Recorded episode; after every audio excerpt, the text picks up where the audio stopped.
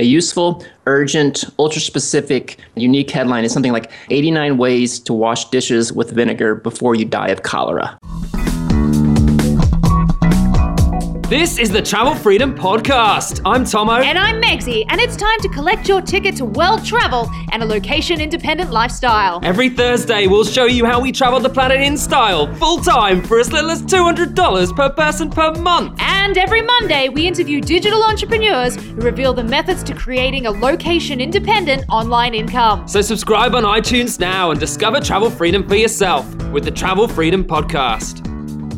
This is Money Mondays, episode 030. In this episode, we talk to Demian Farnworth, chief copywriter at Copyblogger, about why building a successful blog is all about copywriting. What copywriting will do for you will teach you, you know, how to get attention through headlines. Will teach you how to keep that attention once you get those headlines. Writing headlines that persuade people. Demian also shares with us his top tips for expert headline writing. A great headline boils down to one thing: self-interest. Not your self-interest, but your reader's self-interest. What are they interested? Why should they care? So you have to answer that question. Okay, it's Travel Freedom Podcast time. Hello. Hi, everybody. Welcome back. What's going on? What's going on with you, wherever you are? Tell us, tweet us, My Travel Freedom. We want to hear what you've been doing. Mm-hmm.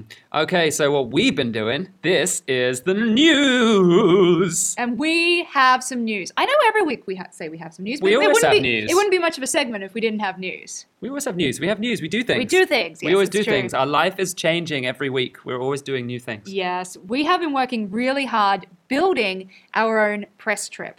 So, starting on May the 12th, we'll be going on a 30 day epic whirlwind tour of Europe. Yep, we're actually going to be visiting a lot of countries in the space of 30 days. This is going to be the most hectic travel we've done since we started two years ago when we were going around Burma and China. I know. Because that was pretty crazy It's and pretty intense. intense. So it's going to be a mental month, but I think it's also going to be very exciting. We're going to have lots of new content for the podcast, lots of new content for the blog. So where are we going? Okay, we're going to be hitting up Spain. Yep, Barcelona to Girona, and then Girona through France to Switzerland. Yes, where we're going to eat fondue. We are going to eat fondue. We are not going to spend long in Switzerland because, as you know, that is Too not. expensive. It is not much of a budget destination. We're probably going to be there for a couple of days, but we are going to eat fondue and we are planning on going on the Glacier Express. But the secret is we are doing it DIY style, which is significantly cheaper if you've got a Europass, which we have. Mm-hmm. Much, much cheaper than taking the actual Glacier Express tourist train, Yep, which so- costs a fortune. Yeah, so we'll be telling you guys how you can do it too. Then we are heading to one of the smallest countries in the world, Liechtenstein. Mostly because we just have to have a beer there. Yeah, because our ongoing mission to have a beer in every country in the world,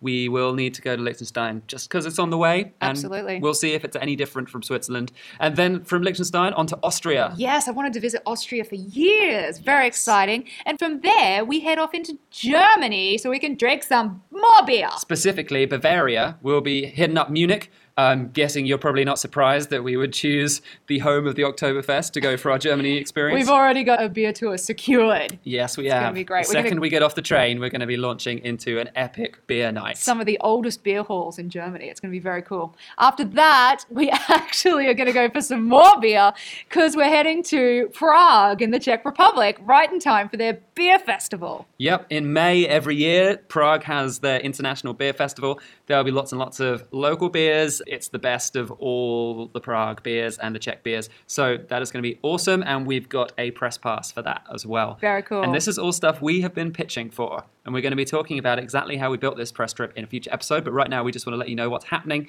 So you'll be aware that in future episodes, we're going to be a little busy this month. There's not going to be quite as much going into the news. We're having to pre record a few things. After that, though, we're still going and then we're going to hit up Hungary. Mm-hmm. And we're going to Budapest in Hungary, or Budapest, Budapest? where apparently they have a lot of very nice spas for a very good price. Yes, I'm going to go and get a chocolate massage. Mm. I'm totally going to do this. Like, they really use chocolate. It's meant to be very good for your skin. It's meant to be great for cellulite. And the Not final. that I have any of that, of no, course. no, No. Women don't have that. No. And on the final stop, we're Where? actually making a few stops on the way to Bucharest in Romania. We'll be stopping in a few other small places. Going to visit Transylvania. Going to go to the salt mine in Turda, which is like a underground. Well, it was a salt mine, obviously, and now it's like a underground entertainment complex almost. It looks really weird and really interesting and quirky. So that's somewhere we're going to stop. And a lot of the castles that are going to be our full Dracula style castles. Yep. I read that book years ago, and so I'll be very excited to check out the area that was inspired.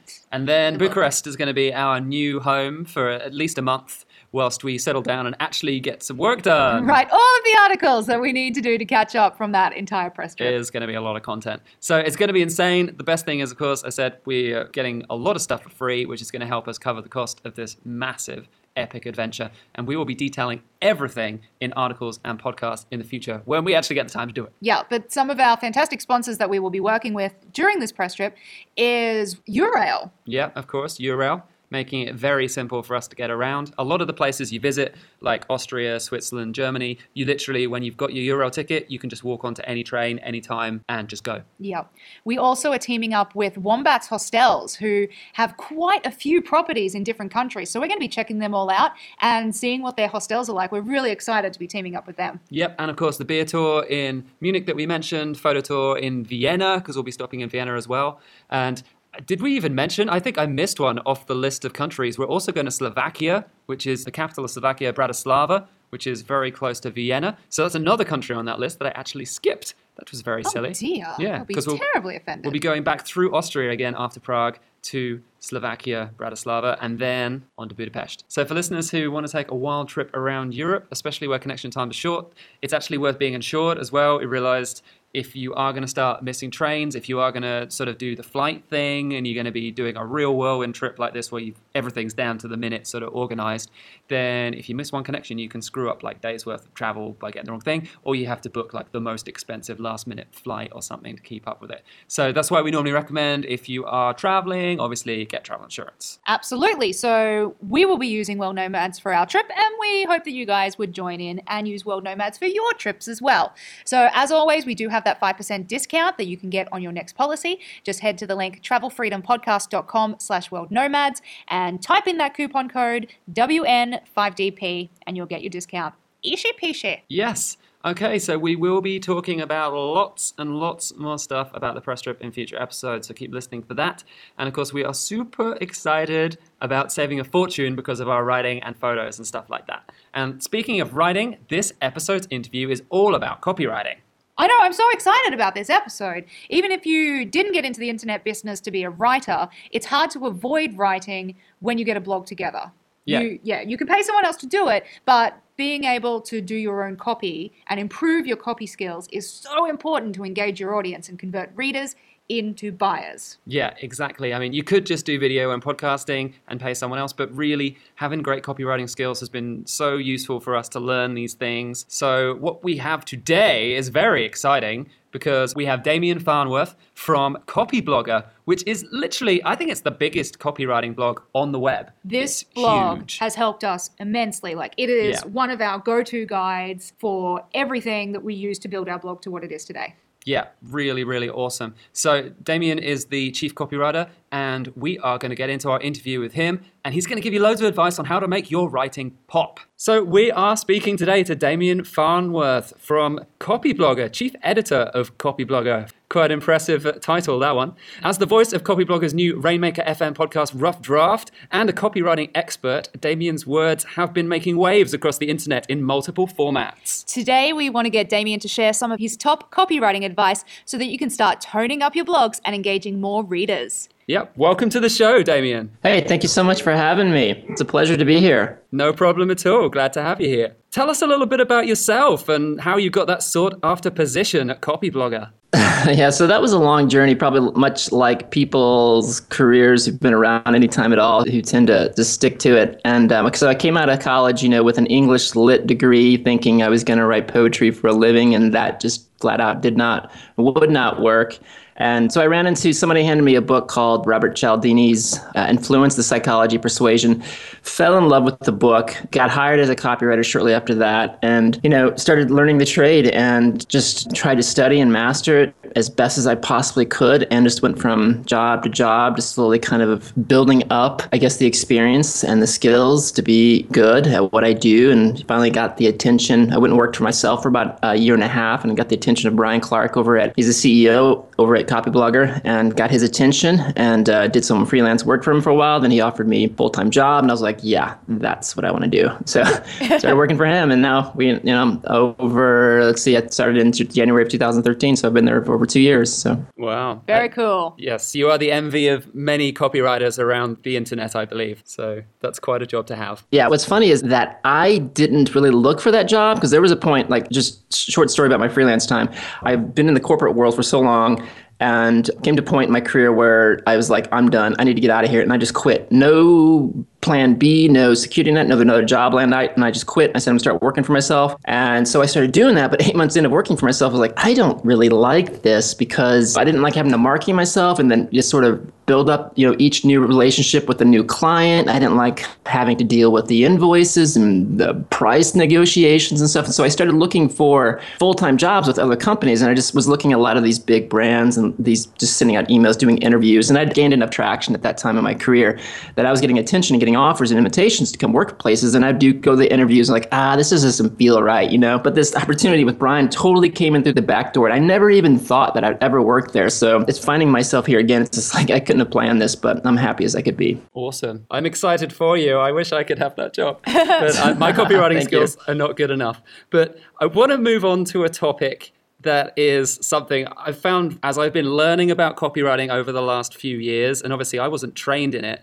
But what I did learn at school about writing in general, it's all been completely thrown out the window since I've started reading about copywriting for web. Why should bloggers be thinking about treating their blogging as a copywriting gig rather than an exercise in creative writing? That's a good question. So, this is what I tell everybody. If you have an idea, if you have a product that you want to convince people that it's worth listening to, then you should learn um, how to copyright. Because what copywriting will do for you will teach you, you know, how to get attention through headlines. Will teach you how to keep that attention once you get those headlines. Uh, working online as a web writer, specifically a web copywriter, there are certain things you need to know from the SEO standpoint that will help you be found in the search engines and get you know sort of social traction when you share it. But this all comes back to copywriting, writing headlines that persuade people. And ultimately, what I've kind of learned and what it all boils down to is this idea of just getting to know who your reader is and using their language language. And when you start using their language and you use like your standard and conventional copywriting formulas, you start to gain traction, you start to get more attention than you thought you would. So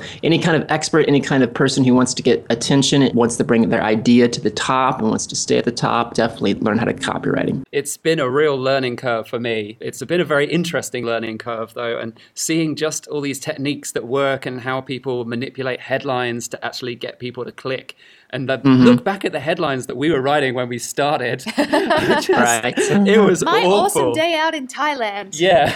Yeah, that's right.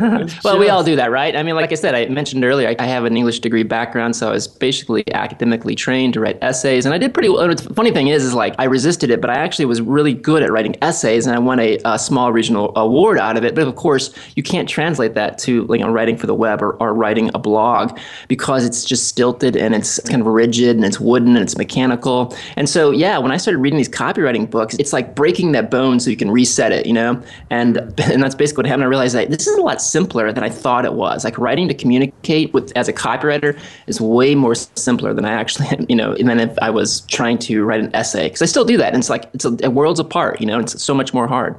Totally.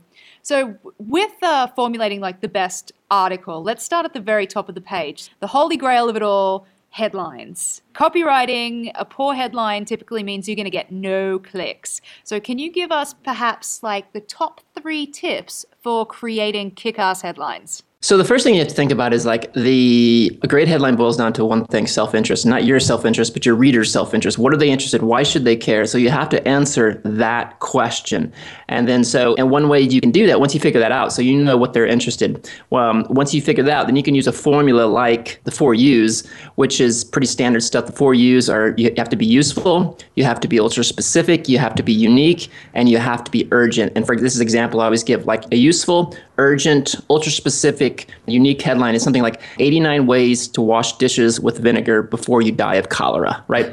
I got all four of you know U's in there. You don't necessarily have to use all four of them, but you know if you can get at least two or three, you're doing pretty well. So use that formula. You want to be useful, and I think if you're always useful, you're going to attract people. You know, it's like 10 places you must avoid while in Morocco if you want to you know keep your arms, whatever, uh, something like that, where it's like yeah, right. I might I'd- steal the I'd read headline. that. I'd read that. I'm totally stealing that. I know, right? Exactly, exactly. so, you know, there's the black market for arms in Morocco, and um, Of course, there is.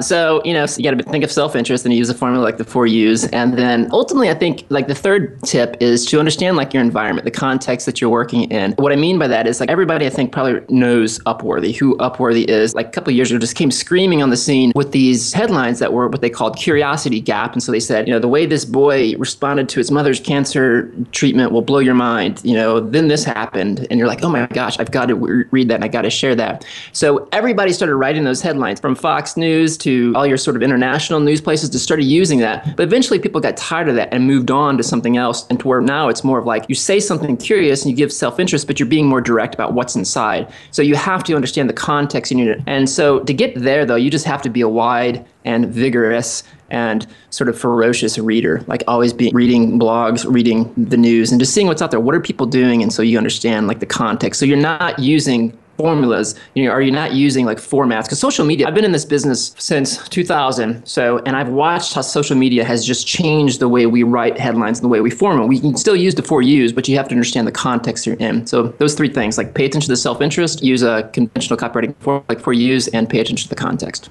Yeah, and by the sounds of it, like reading everyone else's stuff and pretty much stealing their ideas is that, that seems to be what it is. Yeah. Take the formulas they're using that are working and yeah absolutely implement them in your own way. Right, exactly. Just you know, figure out what the variables are and just play with those variables, and then of course test. You know, there's a great headline, a tool that I use on my own personal site, and it's by is it AppSumo, and it's called I think it's just called the headline tool. But anyway, it allows you to test different headlines from your article post, and you can see what's actually working. And so you might write like four or five different headlines for a particular post, and it'll show you which one is getting the most uh, views and most click throughs on. So testing also is very important.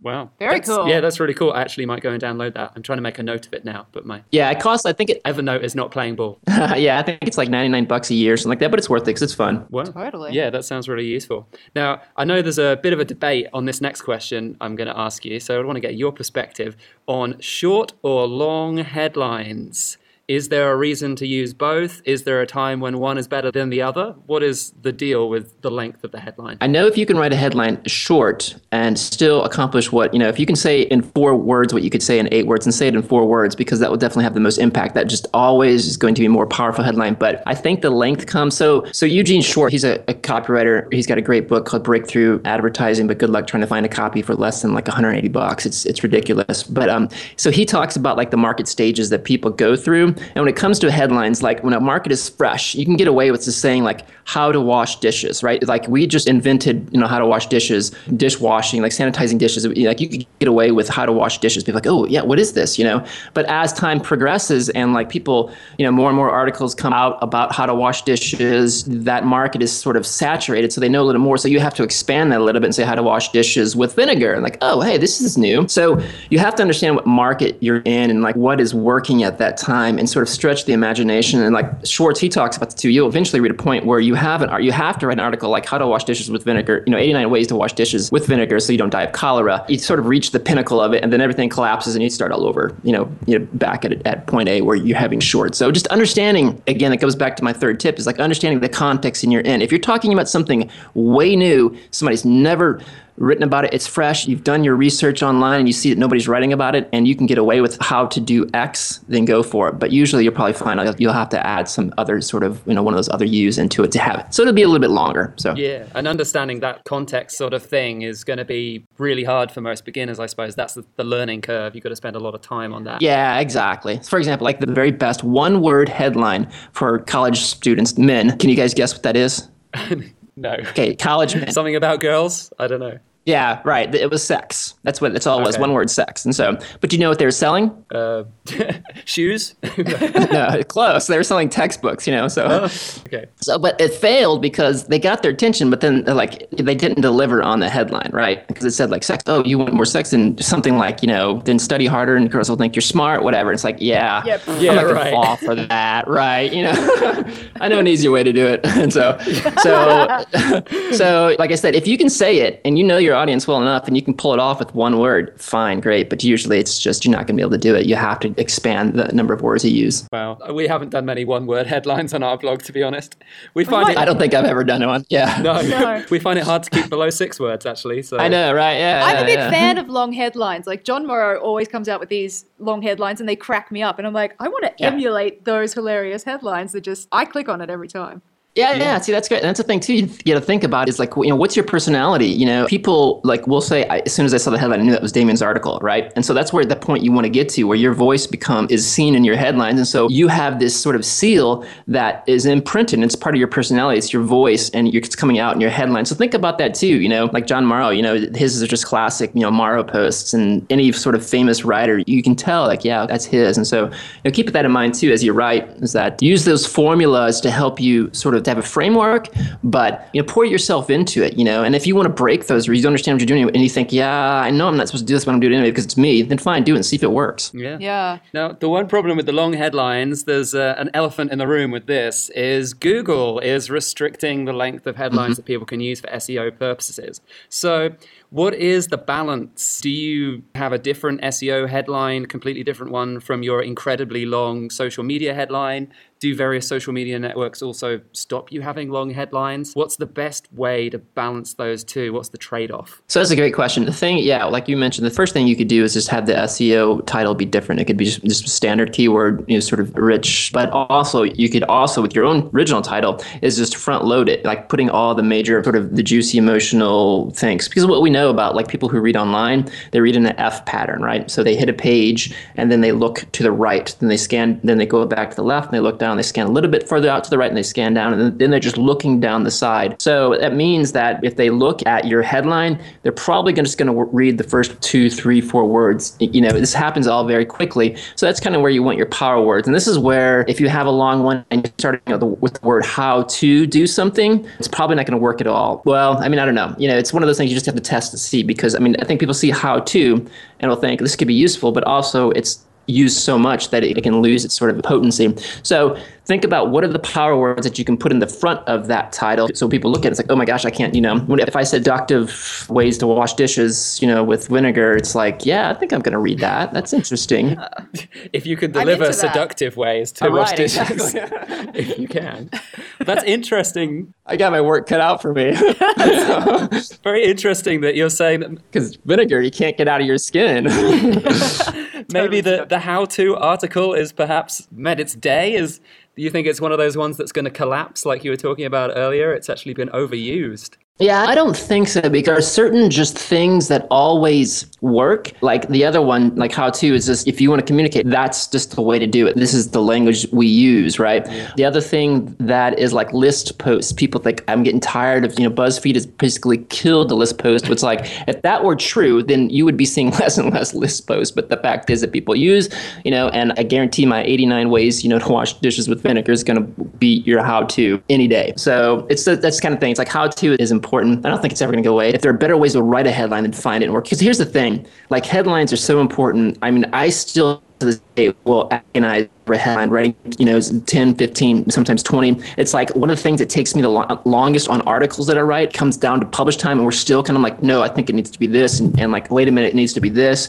So it's one of those things. It's like you think after 15 years you'd have like you know, bust them out. It doesn't work that way. You know, it's it's hard work. Yeah, we've heard that you should probably spend like 50% of your time that it takes to write an article just purely on the headline. How true is that? Yeah, I mean, I wouldn't. Yeah, like it could be hours where I'm just you know looking through different. I have sort of my websites in my back pocket that headlines that I like best, that I look for kind of hints and tips, and then I'll look through. I've got my you know sort of dog-eared book of uh, tested advertising methods by John Caples. He's got like 39 formulas that I'll look through. I'll look at through some of my old posts, like you know if I'm stuck. Sometimes you know I'll hit it and I'm like, yeah, that's like after 15, 20 minutes, maybe you know after writing you know two or three three, and I'm like, yeah, that's it, man. But that's rare.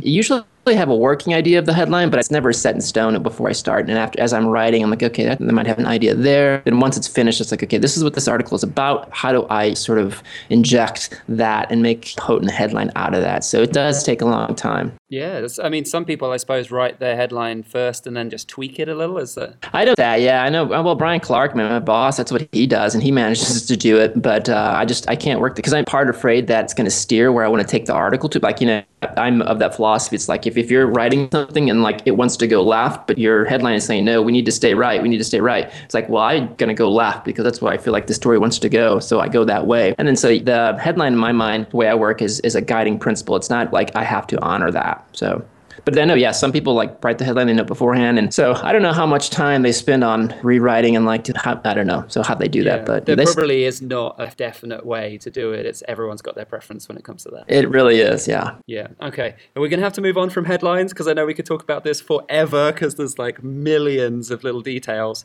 But let's move on to the the second bit. After you've managed to craft an amazing headline you need an opening paragraph that is just going to make people go, "Yes, I have to read just the there. whole it's article." Just gonna punch them in the face, so they got to keep reading more. Yeah, that's now, right. I've seen so many blog posts that start. And before we went on our trip, we got our stuff ready, and then we packed our bags, and eventually we made it onto the plane. And like, oh my god! Now I know there's a technical term. Get to the point. a technical term. Yeah, exactly. There is a technical term for this. I believe is burying the lead where right. you you need to put the real capturing moment, the essence of the story at the start of the story so that people go, "Yes, this is interesting." So, mm-hmm. can you explain to listeners maybe some really good ways to spot the lead in your story so that you actually don't miss it and bury it? How do you know what the lead is? That's a good question. So, what you were referring to, people do that, like, you know, we packed our bags, that's, you probably end up writing because you just need to get going. So, you just start somewhere. But eventually in your story, there's a principle called, you know, in the middle. And so, in fiction, in, in movies, your favorite movies, your favorite, you know, shows, like, like the first thing you see is like it's in the middle of the action. So the, the airplane is in flames and it's coming down for a crash landing, right? It's not, you don't, you know, you might see a little bit of run up, but it, you're basically in the middle of the action. So the question becomes is like, where does that happen in my story, right? So a lot of that stuff is not necessary. I think like, so a traveler blogger, like, so the point they want to make, what's the point they want to make? And then so they need to take that scene and then shape that scene so it sort of just hammers that part home. And, you know, what is the sort of mystery, the suspense, the tension of that story? And then open with that, you know, because then you know when you have something like, you know, we were on our way out the door when there was a large man with, you know, a gun in his hand, and we're like, okay, this is we're not going this way, Meg. You know, we're going out the window. So, this hasn't happened to us, fortunately. Right, but you know, somebody would say we woke up as a normal day, and we, you know, I took a bath, I drank some tea, and then like that's like you could sort of do that, but just get to the point. Is kind of uh, look for this sort of immediate sort of tension thing, and if you need to tell some backstory and back up at some other point, then that's fine to do that too. Yep. So punch people in the face straight up, and then you can tell all of that stuff about, and we had to catch our plane later on in the story. If it's important, if it's important. I mean, that's the thing too. It's like omit needless words and omit needless sentences and, and omit needless paragraphs. And that's, that's hard to do. And it takes some skill to recognize what's needless versus what's not needless, but you can do it. Yeah, it feels like a Quentin Tarantino sort of yeah, style to, to writing. Write your stories how Quentin Tarantino makes movies. I learned so much just from, you know, writing, you know, whether it's like episodic TV shows or if it's movies about how they open. It's because it's like, okay, that's how you got to do it. Like, how do they open up a show and then then just kind of you know spin that into you know writing about an article or whatever you're writing about. So do you write the lead first, or do you find it perhaps after you finished a first draft and then kind of rework everything? Yeah, it's after the first draft because, like everybody else, you know, unless I know for sure, like I want to open it. But usually, what it's sort of like I know what I want to say, but it's a matter of just getting going. And so a lot of times, I just you just have to go through that ritual. I remember, I think it was Orson Scott Card, the science fiction writer. It says like you know, whenever he didn't know where to start, he just sat down in front of his typewriter, looked at the wall, and said, "I'm staring at the wall. The wall is this color," and blah blah blah. And until he got to a point where he was moving in his rhythm, and that's a lot of what we do as writers for that first draft. Is just we just need to sit down and just sort of the first two, three, four, five paragraphs. We just need to get out of our system so we can get to the real stuff, and then we go back and we evaluate. Okay, that just needs to go by, and or need to pull and move this up. And of course, if you're having a hard time recognize it, have somebody else read it and said, "Hey, what's the most exciting part? How do you think I should open this?" And just ask them because usually people can tell that because they'll read and say like, "Yeah, I really don't care about you taking a shower or drinking tea, but ooh, you know, whatever you were, you know, harassed in the alleyway. That's where you should start." So Yeah. And it's useful for us as a couple because when I write something, Meg can read it and then she can Yeah. go like, "Oh, this is the most interesting bit." And if I read her stuff, I can go, "Actually, I think this is the most interesting bit of your story." And then yeah, it really helps for us. But if you don't have someone else there, then find a friend online and do some Yeah. swaps because there's always going to be other writers out there who need you to read their stuff. Well, that's why mastermind groups are such a good idea because you Yeah. can just throw it off to someone else and go, "Tell me what's great and what's shit," and we'll work Right. on that. Yeah. Exactly. I was going to mention too, like you know, join a critique group or something like that. You know, even though you may not care what they say about it, but they usually are you know onto things like you know that's where you're. They can help you. Have people there that can help you evaluate what you're doing. Because I think that's so critical. Is like that feedback in your writing is having that feedback and having that you know sort of very specific, acute feedback will help change. I think I've seen myself grow the most when I've always reached out and said, hey, you know, just tell me what you think about this. You know, be brutal because I want it to be the best. Now, once you've got through your first paragraph and your headline, that's like a lot of the work done, but you still got to keep people reading. And I think there was mm-hmm. a, there was a quote from someone who said, "The purpose of every sentence is to make the reader move on to the next sentence." And it really is mm-hmm. that important. You start to lose people if you don't keep it really tight. Now, there's something I've seen as a really major trend with online copywriting and compared to say if someone's reading a novel a book where it's all long paragraphs and now you rarely see more than two or three sentences in a paragraph so uh, do you know what the psychology behind that is and why that works to engage readers better I do, I do. So you were referring to Joe Sugarman earlier. He's the one that said it's treated as a slide. A great book. That I think that that book again, uh, his advertising secrets of the written word, which you will not find a copy for less than eighty bucks, unfortunately. That one turned my life around as far as being a writer. But it, yeah, it was that idea. So the short sentences, short paragraphs that you're seeing online, the psychology is it's just basically readability, right? Online behavior is predictable. I mean, people are on like are on an autobahn and they're traveling at 170 miles per hour, and all they want to do is look at billboards, right? They just want to look at them and fly by them. So they need to be big, they need to be visible, they need to be readable. So if you have a block of text, they can't read that. So you know, once you have caught them with the headline, they're still going to kind of blaze through. Just if they've landed on the page, they're still just probably going to scan half of it. So you've got to create like landmarks for them to sort of stop, slow down, and come in for a landing. Like for example, subheadlines. Subheadlines are guides and another mini headline inside your article that sort of says, okay, well, listen, this section might be interesting, so I'm going to slow down here and read this. So, but once you're in the actual paragraph reading, yeah, it's the readability part of it. Like people want to see white space. They want to be invited in. They want, you know, to not feel like this is going to be overwhelming because unfortunately we all do it. We're all guilty of it. It's like when we see online behavior, we just treat the words on the page differently than we do, say, if we just were snuggling up on a lounge chair outside with a novel that was actually a printed physical book, you know, because it's just no distractions, there you are. But on the online line, you have so many distractions. And so you want to invite people in, you want to open up it. And when there's a block of text, it's like, you know, it's a warning sign that says, you know, no trespassing. So they're just going to go away. you can just skip it I totally just- agree because I'll like they might get me in with the headline and I'll click on it, and then if it A has too many photos or B is just like way too much text that's all in these big paragraphs, I'm like, I don't have time for this. Oh no, you lost me. And this is the thing too. It's like, well, you know, actually, we borrowed this from the, the journalistic trade, like newspapers. This is something that newspapers have been doing for years. It's just like the one sentence paragraph, you know, because it's just easy to read. It's breezy. People just kind of climb down very easily.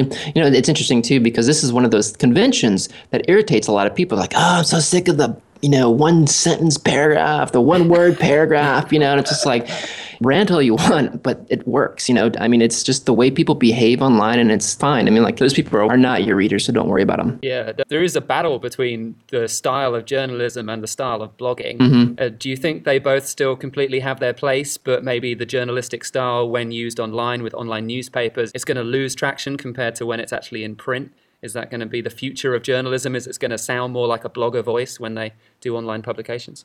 I think so. I think it's hard not to get away because so many of us are just sort of growing up online and some of us have the tools of the trade at our disposal. So we end up writing, we end up blogging. I mean, my daughter had a blog, my son had a blog. It's like these people are growing up in this environment. So it's how we learn how to communicate and read. And again, the purist out there will say that's just not right. It's like, well, you know, language is kind of a fluid, very, it's a natural thing, you know, and it's like an organism more than it is sort of like architecture that we have to obey or, or the bridge falls down. So, um, yeah, I think that we'll see more, and I think it's really already kind of happened because you see so many sites out there like Vox, for instance, where you have Ezra Klein who comes away from the Washington Post, starts his own site, and he's basically saying like, I want to start like reporting the news like I was blogging, like this was my blog, you know. So you see people doing it because that's what people want. I mean, it's how people consume information now online. And uh, so it's just naturally, as that mode of communication, just more people adopt it. You can't resist it. You know, you eventually have to sort of succumb to it.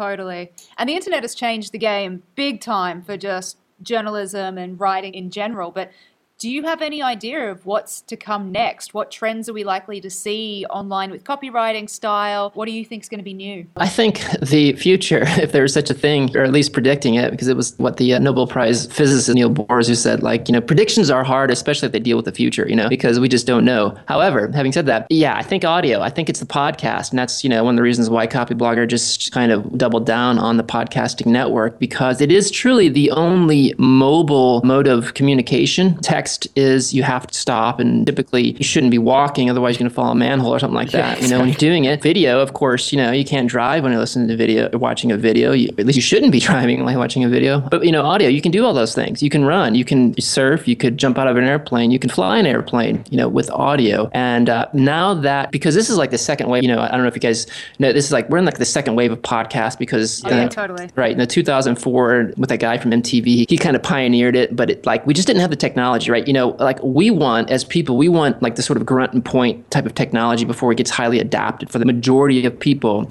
need it just to basically, just, you know, that point, you know, grunt and point to be able to adopt it. And we've kind of reached that because everybody has smartphones, and iTunes was smart enough to kind of like, you know, create, yeah, the podcasting, the app, you know, the app in itself, just like so. All it just basically is click that subscribe, you know, find your show, subscribe, and there you go, you have your shows. So now the technology is really, really easy and people have a lot more tools in their hand. That communication, but so this is just, you know, blogging and audio. This is still copywriting because it's still communication. You're, you're trying to get people's attention. Some of my favorite show, you know, podcasts, they got terrible headlines and I just happened to stumble upon them and start listening to them. I was like, this is great. It's a shame that, you know, I'm like, I don't think I want to listen to that show. You know, we all choose, like you go through a list of shows. Like this, what I hate about like, so I'm not talking about you guys, just so you know.